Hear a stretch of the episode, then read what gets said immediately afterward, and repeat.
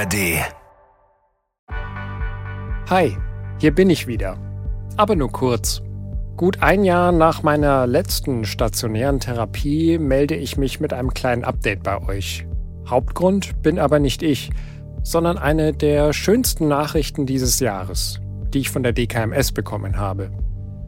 Aber eins nach dem anderen. Es gibt einiges zu erzählen.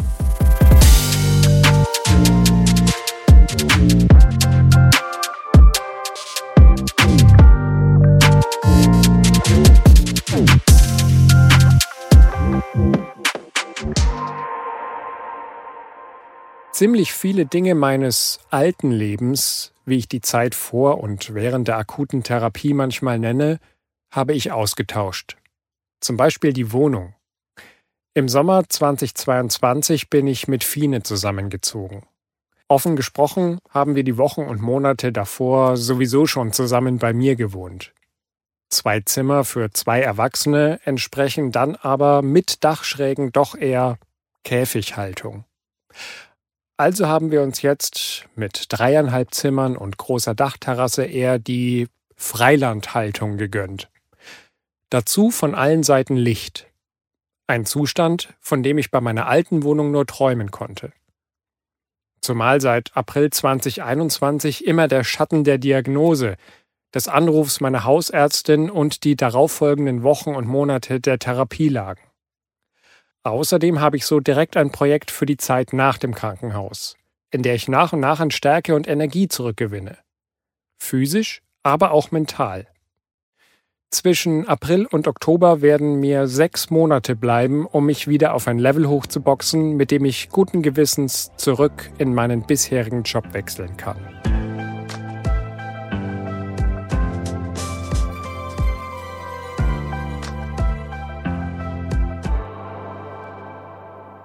Aber auch andere Dinge sortieren sich aus. Kleidungsstücke, die ich viel im Krankenhaus getragen habe, werde ich los. Neues Zeug muss her. Dazu fügt sich ganz gut, dass meine Haare wieder wachsen. Schon während meiner Reha im September gibt's einen kleinen Formschnitt. Ich beginne morgens wieder Wachs in die Haare zu machen und ansatzweise eine Frisur zu stylen.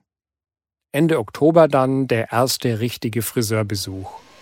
Links und rechts von mir purzeln die Haarbüschel auf dem Boden. Mein Friseur sagt mir, er habe den Eindruck, sie sind jetzt noch dichter als früher. Absolut. Haare hatte ich schon immer massiv auf der Platte. Oder wie eine Friseurin einst liebevoll zu mir sagte, ganz schön dicke Borsten. Die letzte Podcast-Folge endet mit meinem Jobbeginn. Am 4. Oktober 2022 ist mein erster Arbeitstag nach fast genau 18 Monaten. An einem Dienstag bin ich gegangen, an einem Dienstag bin ich wieder gekommen. Und für jeden Tag, den ich nicht bei meinem Team sein kann, wird ein buntes Herz auf meine Initialen geklebt, mit denen ich jede Mail unterschreibe. Ein M und ein X. Jeweils ca. 50 cm hoch und aus Holz gebaut. Stehen seit meiner Erkrankung in der Redaktion und werden jeden Tag von meinem Team verschönert. Habe ich das beste Team der Welt? Ziemlich sicher. Auf der Reise durch die Chemotherapie haben auch diese tollen Menschen ihren Anteil daran, dass ich zurückkommen kann. Und seitdem arbeite ich wieder in meinem Job, den ich eineinhalb Jahre zuvor verlassen habe, und teile mir mein Büro mit zwei riesigen Buchstaben. Die ersten Wochen sind anstrengend und ich merke, dass ich mit meiner Energie haushalten muss. Mir hilft es ungemein, mir bis Ende des Jahres eine Vier-Tage-Woche zu gönnen. Auch das nur dank meiner fantastischen Kolleginnen und Kollegen und auch meinem Arbeitgeber, der das ermöglicht und unkompliziert Lösungen anbietet. Das ist ein großes Privileg und ich weiß es sehr zu schätzen, denn nicht jeder und jede fällt so weich, wenn es hart auf hart kommt. Dazu gehört auch die Möglichkeit, regelmäßig zu Hause arbeiten zu können. Diese Mischung aus Präsenz und Homeoffice-Tagen macht es mir so angenehm wie möglich, wieder das zu tun, was ich so liebe. Und trotzdem sage ich nicht mehr wie vor der Erkrankung, ich liebe meinen Job so sehr, ich muss nie wieder arbeiten. Doch, es ist ein Job.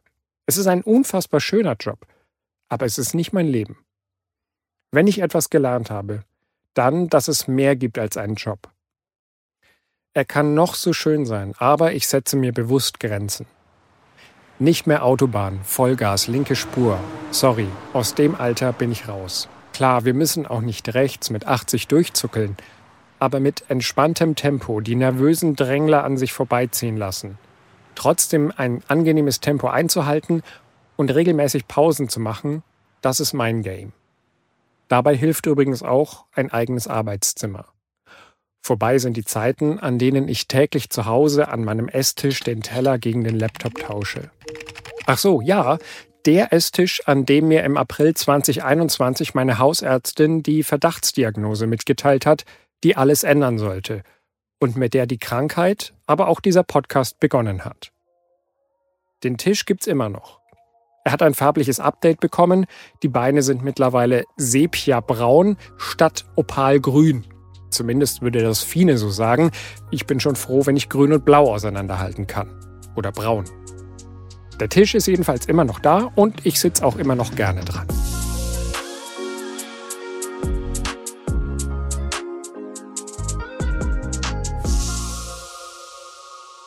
Seitdem der Podcast rausgekommen ist, habe ich einige Nachrichten bekommen. Von Pflegerinnen und Pflegern, aber auch von Betroffenen und Angehörigen. Vielen Dank für die Nachrichten. Jede dieser Rückmeldungen zeigt mir, dass sich jede Sekunde, die ich in diesen Podcast stecke, lohnt. Mir schreiben Pflegekräfte, dass ihnen der Podcast nochmal wichtige Eindrücke für ihren täglichen Job gegeben hat. Mir schreiben Leute, dass sie ihre eigene Erkrankung mit Hilfe des Podcasts nochmal reflektieren und einordnen können.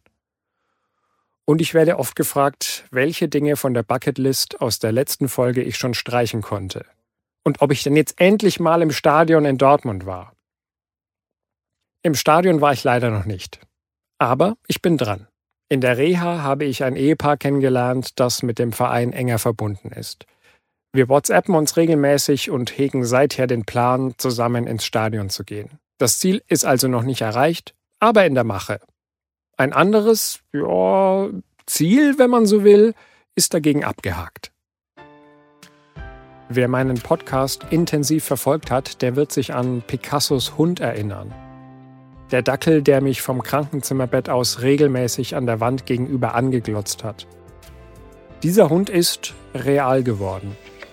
Seit Oktober 2022 ist Mimi bei uns. Eine kleine schwarze Hündin aus Griechenland. Dort im Sommer als Welpe mit noch geschlossenen Augen in einem Mülleimer entsorgt worden, habe ich, haben wir ihr die Chance auf ein Leben geschenkt. Oh, was eine schöne Verbindung. Sowohl der Hund als auch ich haben die zweite Chance aufs Leben bekommen. Äh, ich mag diese Analogien ja gar nicht. Und so süß Mimi auf ihren Welpenbildern aussieht, dass statt dem erhofften Labrador später viel mehr Dackel und Jagdhund drinstecken wird, der alles, was nicht fest getackert oder gebunden ist, wegträgt oder ausgräbt, ahnen wir damals noch nicht. Aber wie sagt eine gute Freundin von mir regelmäßig, irgendwas ist ja immer. Ich liebe den Hund trotzdem. Und wenn ihr jetzt sagt, echt jetzt? Da überstehst du über ein Jahr Therapie, bist ans Krankenhaus gebunden und statt deine Freiheit danach zu genießen, schränkst du dein Leben ein, indem du dir einen Welpen anschaffst? Yep, that's me. Ich verstehe jeden und jede, der den Kopf schüttelt, wenn er das hört, und trotzdem bin ich zufrieden und glücklich. Ja, mein Leben ist eingeschränkt. Aber nicht nur durch den Hund. Denn auch die Corona-Pandemie und die nach und nach immer weniger vorhandenen Schutzmaßnahmen schränken mich ein. Mein nach wie vor runtergefahrenes Immunsystem ist immer noch stark daran interessiert, von Corona verschont zu bleiben. Ganz abgesehen davon, dass ich jetzt nicht eineinhalb Jahre gekämpft habe, um mir dann mit Long-Covid auf den letzten Metern alles zu vermasseln. Echt nicht, Leute. Heißt aber auch, ich trage immer noch überall Maske kassiere dafür regelmäßig fragende Blicke und fühle mich immer wieder mal ausgegrenzt, wenn ich in Runden sitze und der Einzige bin, der Maske trägt. Aber zurück zum Hund. Neben der Tatsache, dass Mimi die Erfüllung eines lang gehegten Traums ist, erfüllt sie auch zwei ganz praktische Zwecke.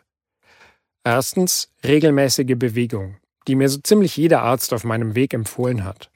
Ganz konkret Reha-Sport, den verschiedene Fitnessstudios auch in meiner Nähe anbieten. Aber sind wir doch mal ehrlich, da sitzen in einer Klein- und Rentnerstadt wie bei mir jetzt auch keine coolen Leute drin. Und dass ich zusammen mit Gerhard und Roswitha Stuhlgymnastik mache, sehe ich nicht. Ich kann mir den gesamten Aufwand sparen, denn ich weiß jetzt schon, dass ich nach zwei, drei Terminen so viel Lust auf Reha-Sport habe, wie Boris Becker auf die Steuererklärung. Mit Hund gibt's keine Ausreden. Da muss ich raus. Zweiter Grund, Kontakt zu anderen Menschen.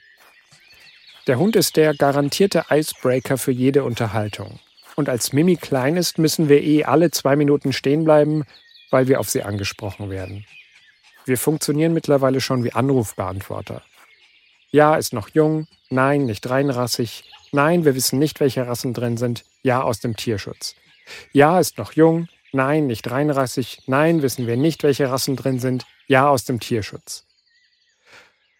Aber jetzt mal im Ernst. Weil wir zu Hause weiterhin konsequent Maske tragen, wenn uns Leute besuchen und bei minus 5 Grad niemand draußen sitzen will, sind wir froh, mit Mimi wenigstens irgendwie regelmäßig in Kontakt mit Menschen zu sein. Und dass sie mit ihrer dusseligen Art, sich selbst ein Bein zu stellen oder abends auf der Couch unsere Beine zu wärmen oder einfach nur süß kuschelig am Bett stehend einen letzten Popokrauler einfordert, um dann selbst schlafen zu gehen. Leute, da kommen Gefühle hoch wie bei meiner ersten echten Tomate aus Folge 8, die mir die Tränen in die Augen gejuckelt hat. Also alles happy, happy, shiny bei mir? Nope. Es ist nicht so, dass plötzlich nichts mehr da ist von meinen Erfahrungen und Problemen. Schon allein die Polyneuropathie in den Füßen, also die Gefühlsstörung, ausgelöst durch die Chemo, die die Nerven angegriffen hat, erinnert mich jeden Tag an die Krankheit. Es fühlt sich ein bisschen so an, als hättest du keine guten Winterschuhe getragen und der Schnee hat deine Zehen eingefroren. Aber eben egal, ob es draußen schneit oder 35 Grad im Schatten hat. Ich behandle das und viele andere Dinge mit einem täglichen Cocktail aus bis zu 15 Tabletten, die ich über den Tag verteilt schlucke, als wären es Smarties. Und ich merke, dass mich bestimmte Dinge triggern. Erstmals aufgefallen ist mir das im Baumarkt. Ein Ort, an dem ich während des Umzugs sehr viel Zeit verbracht habe. Irgendwo zwischen Elektrokabeln, Wandfarbe und Holzzuschnitten zucke ich plötzlich zusammen als ich das Telefon eines Mitarbeiters klingeln höre. Meine Synapsen implodieren. Innerhalb von Millisekunden sehe ich die Krankenhausstation vor mir. Es ist der Klingelton des Schwesterntelefons. Dutzende Male habe ich diesen Klingelton schon gehört, aber bislang eben nur im Krankenhaus. Mal weit weg auf dem Gang, mal direkt über mir, wenn ein Anruf mal wieder meinen Besuch des Pflegepersonals unterbrochen hat.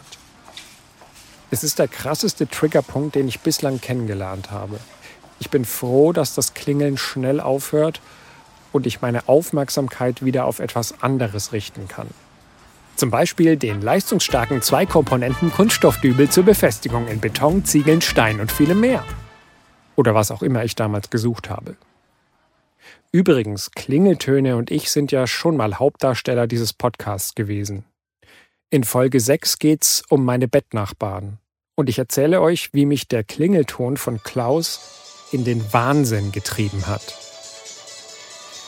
Es gibt aber auch Tage, vielleicht sogar Wochen, da kann ich die Krankheit so gut es geht ausblenden. Aber dann kommen Momente, die mich ganz schnell wieder in die Realität zurückwerfen. Häufigstes Beispiel, ein Promi erkrankt oder stirbt an Krebs. Auch wenn ich es eigentlich nicht will, setzt sich am Ende der Journalist durch und recherchiert alle Fakten dazu. Welcher Krebs war das? Welche Form? Wie kann man denn hier nur Leukämie schreiben? Das ist total unsauber bei so vielen Varianten.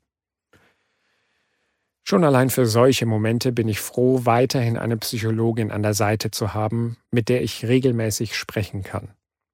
Auch wenn die Abstände zwischen unseren Sitzungen immer größer werden. Aber in Momenten wie diesen, wenn dir bewusst wird, dass du sehr wahrscheinlich erstmal gut durchkommst, aber eben nicht gesund bist und dieser Kackkrebs jederzeit zurückkommen kann, bist du froh, dass du Menschen um dich herum hast, die dich auffangen.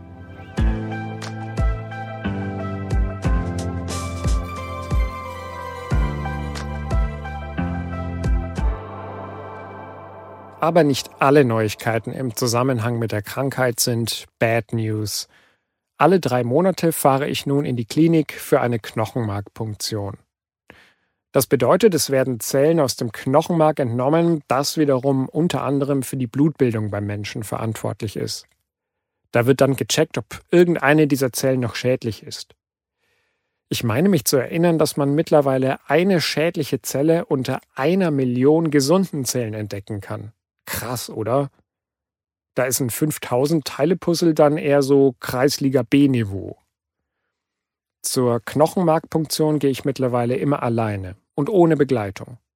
Ein unglaubliches Gefühl der Freiheit, selbst bestimmen zu können, wann ich in diese Klinik rein und wieder rausgehe. Bei einer meiner letzten Termine dort schickt mich die Ärztin nach der Untersuchung noch in die Tagesklinik, um dort meinen Port spülen zu lassen also den Zugang für Infusionen aller Art, der mir zumindest mal bis Ende der Therapie auch erhalten bleibt. Ich fahre also einen Stock runter ins Erdgeschoss. Meine Laune noch ein Stückchen weiter Richtung Keller. Ich mag die Tagesklinik nämlich nicht sonderlich.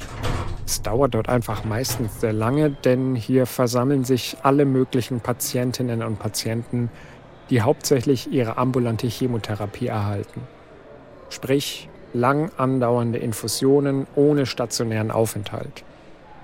Der Wartebereich wie immer vollgestopft.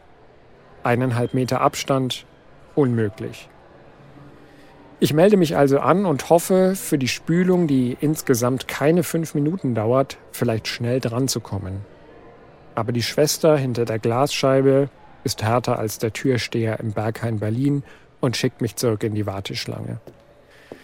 Seufzend schnappe ich mir also einen Stuhl und setze mich ein Stück abseits in den Flur vor die Aufzüge, um dort zu warten. Plötzlich steht eine junge Frau vor mir, ob sie mich was fragen dürfe. Logo. Hast du den Podcast Land of Infusion gemacht? Meine Laune fährt in Lichtgeschwindigkeit aus dem zwölften Untergeschoss Richtung Penthouse. Ich antworte mit einem absolut selbstsicheren äh, ja. Dachte ich mir doch, sagt sie. Ich habe deine Stimme gerade am Empfang gehört und dachte mir, die kenne ich doch. Cooler Podcast. Okay, wow. Moment, das ist krass. Mir geht's nicht um Fame, aber wenn Radiomenschen irgendwo an ihrer Stimme erkannt werden, dann ist das der bunt schimmernde Regenbogen unserer Seele. Ich unterhalte mich noch kurz mit ihr über ihre Krankheit und ihre Erfahrung in der Klinik. Dann muss sie los. Aber sie würde sich über eine zweite Podcast-Staffel freuen. Ja, immerhin für eine Folge reicht's schon mal. Und falls du das jetzt hörst, melde dich gerne nochmal. Denn Kontakte austauschen habe ich bei dieser völlig unerwarteten Begegnung natürlich vergessen. Und plötzlich ist die restliche Wartezeit gar nicht mehr so schlimm wie zuvor. Wieder mal zeigt sich auch jetzt noch, es sind die kleinen, kurzen, schönen Momente, die über allem anderen stehen und es erträglich machen. Diese Begegnung landet natürlich in meinem kleinen schwarzen Notizbuch, denn auch das gibt's immer noch. Fairerweise muss ich sagen, dass ich es deutlich weniger nutze als gewünscht. Das liegt aber nicht an fehlenden schönen Momenten, aber zwischen Arbeit, Gassi-Gehrunden, Kochen und Leben irgendwie auf die Kette bringen, fehlt dann leider oft die Zeit.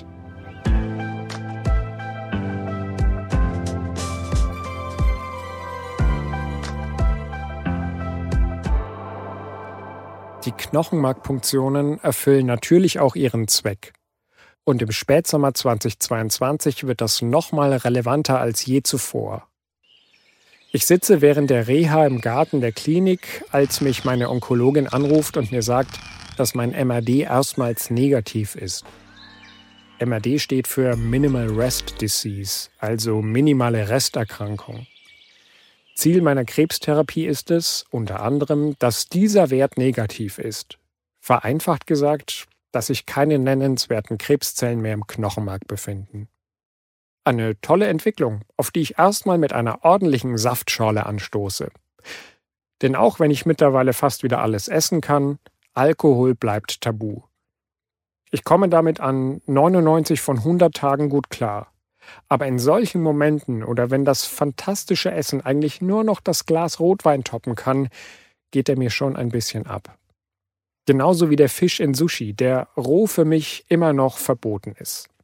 Für mich also weiter nix Kriegi statt Nigiri. Während ich diese Zeilen für den Podcast tippe, fällt mir auf, wie oft ein Telefon eine zentrale Rolle in meiner Krankheitsgeschichte spielt. Mit dem Anruf der Hausärztin fängt alles an und allein in dieser Folge triggert mich das Klingeln eines Telefons, es übermittelt mir die gute Nachricht der Knochenmarkpunktion und erinnert mich an einen Zimmernachbarn. Und jetzt ratet mal, womit die anfangs versprochene beste Geschichte des Jahres beginnt. Na, klingelt's?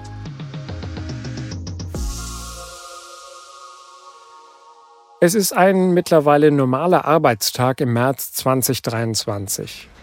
Ich bin im Büro und mein Festnetztelefon klingelt. Das wiederum ist seltsam, denn ehrlicherweise telefoniere ich fast nur noch über Videocalls und bin es gar nicht gewohnt, dieses Klingeln zu hören. Am anderen Ende ist Anna von der DKMS. Ich habe sie im Herbst in Karlsruhe kennengelernt. Zusammen mit der DKMS hatten wir von Das Ding, dem jungen Angebot des SWR innerhalb der ARD, eine Roadshow gestartet. An sieben Tagen touren wir gemeinsam durch sechs große Städte, um an zentralen Orten möglichst viele Menschen zu motivieren, sich bei der DKMS als potenzielle StammzellspenderInnen zu registrieren. Die Aktion ist ein voller Erfolg und wird von der Veröffentlichung dieses Podcasts begleitet. In Karlsruhe stehe ich selbst auf unserer kleinen Bühne und erzähle von meiner Krankheitsgeschichte. Anna klingt happy und sie erzählt mir auch gleich warum. Ein junger Mann, der sich während unserer Tour registriert hat, ist der genetische Zwilling eines Blutkrebspatienten. Er hat bereits Stammzellen gespendet und damit diesem Zwilling das Leben gerettet. Wie geil ist das denn? Für uns war es schon ein großer Erfolg, dass sich so viele junge Leute während der Aktion registriert haben. Dass das jetzt zu einer Spende führt, nur ein halbes Jahr danach, toppt natürlich alles. Zeit für die zweite Saftschorle dieser Podcast-Folge. Hammer, Hammer, Hammer. Für genau diese Momente haben wir das gemacht.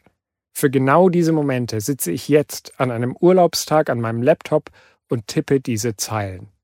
Kein Geld der Welt kann bezahlen, was dieses Ergebnis auch für mich bedeutet. Darum wiederhole ich gerne nochmal meine Worte der letzten Folge auch wenn es lästig erscheint, ein blödes Thema ist und wir es gerne weit, weit wegschieben. Bitte motiviert Leute, sich mit der DKMS und der Stammzellspende auseinanderzusetzen. Niemand wünscht es euch, aber jede und jeden kann es treffen. Und wie geil ist es bitte, wenn es einen Menschen gibt, der einfach euch ein neues Lebenslevel schenken kann. In meiner Kindheit war eines der ersten Computerspiele Prince of Persia. Ich war nicht besonders gut darin und habe meistens recht schnell verloren. Bis ich auf einen Cheatcode aufmerksam geworden bin, mit dem ich mir immer wieder zusätzliche Leben besorgen konnte. Ich meine, die Tastenkombination war Steuerung T. Ich wünsche mir sehr, dass auch diese Podcast-Folge für noch mehr Steuerung Ts in der Welt sorgt und wir diese grässliche Krankheit immer weiter bekämpfen. Insgesamt würde ich also sagen, geht es mir jeden Tag ein bisschen besser. Ein Zustand, für den ich super dankbar bin und weiß, dass nicht jeder dieses Glück hat. Meine Kollegin vis-à-vis zum Beispiel, die hat zwar keinen Krebs, aber eine andere Kackkrankheit. Long Covid. In ihrem Podcast gibt sie tiefe und emotionale Einblicke in ihr Leben und ihren Gesundheitszustand nach ihrer Corona-Erkrankung. Der Podcast ist stark, aber auch sehr intensiv. Fighting Long Covid findet ihr überall, wo es Podcasts gibt und den Link packe ich euch auch noch in die Show Notes dieser Folge. Wie es für mich jetzt weitergeht? Hm, erstmal wenig spektakulär. Ich warte weiterhin auf das Ende meiner Therapie. Damit verbunden sind Hoffnung und Angst. Hoffnung, endlich wieder normal leben zu können, die Masken endgültig aus meinem Leben zu verbannen und Menschen wieder jederzeit und überall treffen zu können. Aber natürlich bleibt auch eine gewisse Angst, wie mein Körper ohne Tabletten klarkommt. Egal wie es ausgeht, eins habe ich mir fest vorgenommen, euch weiter mitzunehmen auf meiner Reise durch die Chemotherapie. Und ich würde mich wahnsinnig freuen, wenn ihr mitkommt.